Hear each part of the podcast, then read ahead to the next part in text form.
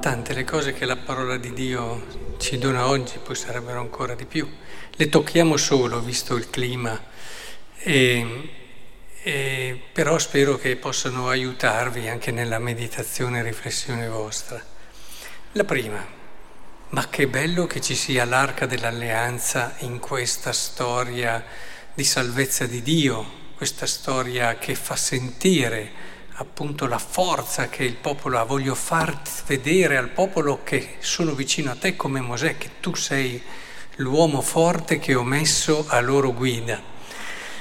L'arca dell'alleanza è il segno del legame tra Dio e il popolo, è il segno del, che Dio, sapete, non vuole che sia, ce lo fa capire in tutta la storia della rivelazione fino a Gesù, che sia la paura ad animare questo legame, eh, stiamo fedeli a Dio perché altrimenti non vuole che sia neppure la meraviglia, cioè lo stupore dinanzi alla grandezza di Dio, vuole che sia amore vuole che sia una storia d'amore.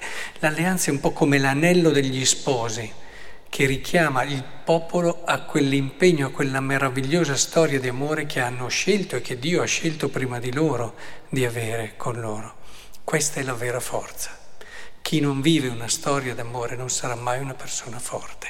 E uno degli aspetti che si vede subito è il perdono, quello che ci dice il Vangelo. Se non hai una storia d'amore vera, piena nel tuo cuore, te non ce la fai a perdonare perché si può perdonare solo se si ha il cuore pieno. E il cuore pieno è colmo di gratitudine, perché eh, se davvero riesci a... perché noi diciamo ma io sono meno fortunato di quello là, sono meno qui, sono meno... ma non ci vuole tanto, puoi avere nulla ma sentirti amato. È proprio questione mentale, cioè di approccio. E il Vangelo ci dà proprio l'aiuto straordinario per avere un approccio semplice alla vita che ci permette, anche se non abbiamo avuto nulla, addirittura se abbiamo avuto anche solo dei problemi nella nostra vita, a vedere con riconoscenza quello che abbiamo e che possiamo vivere. Il Vangelo ci aiuta a fare questo.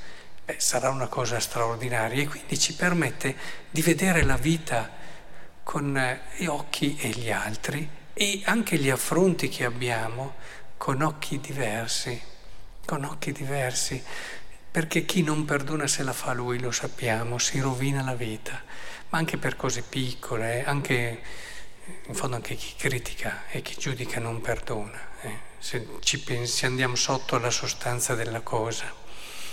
E, ed è lì allora, allora questi sono stati degli spioni? No, perché a me colpisce sempre, sti qui potevo mica farsi fatti loro.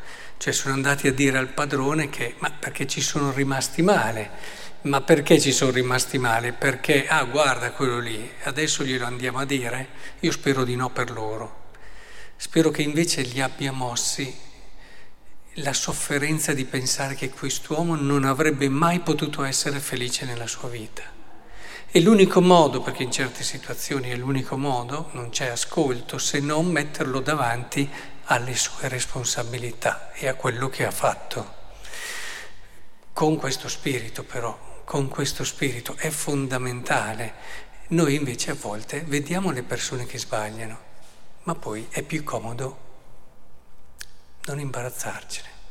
O addirittura peggioriamo la cosa, perché oltre al fatto di non cercare di aiutarle, le giudichiamo anche, Beh, peggio del peggio, che è proprio il modo per non imbarazzarsi della cosa e farsi propri e in più anche aggravare la situazione con il giudizio. Invece questi se ne sono fatti carico.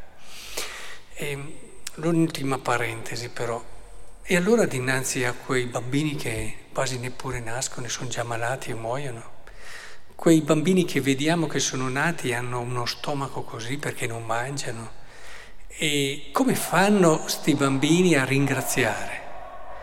Come fanno a riempire il loro cuore di riconoscenza tale che permette loro, anche perché hanno poco tempo, muoiono quasi subito?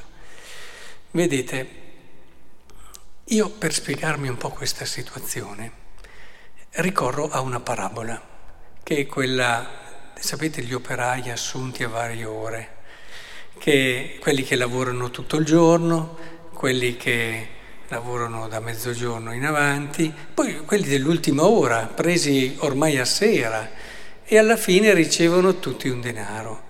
E quelli là si lamentano un po'. Beh, come? Noi abbiamo lavorato tutto il giorno sotto il sole e oggi lo capiamo bene cosa possa voler dire, eppure, e vedete, se noi guardiamo la vita alla luce della fede, eh, noi siamo fatti per andare poi in paradiso, eh, dove veramente è la nostra pienezza. E ci sono alcuni che ci vanno subito, quelli dell'ultima ora, fanno neanche in tempo a nascere, ci vanno. E, e noi invece dobbiamo tribolare tutta la vita per cercare di vivere e di andare lì. Ora, è importante che abbiamo questo approccio di fede che non ci deve deresponsabilizzare sul migliorare le situazioni sociali che c'è nel mondo, di uguaglianza e di attenzione agli ultimi e ai poveri, guai a me, ma deve però darci quello sguardo di fede che ci aiuta a illuminare questo mistero che è uno dei più difficili, eh? la sofferenza innocente, è una delle cose più difficili dove la nostra ragione inciampa, poi prova a rialzarsi, poi ricade ancora. E sono quelle cose che è molto complicato capire, però è sempre possibile inginocchiarsi con uno sguardo di fede.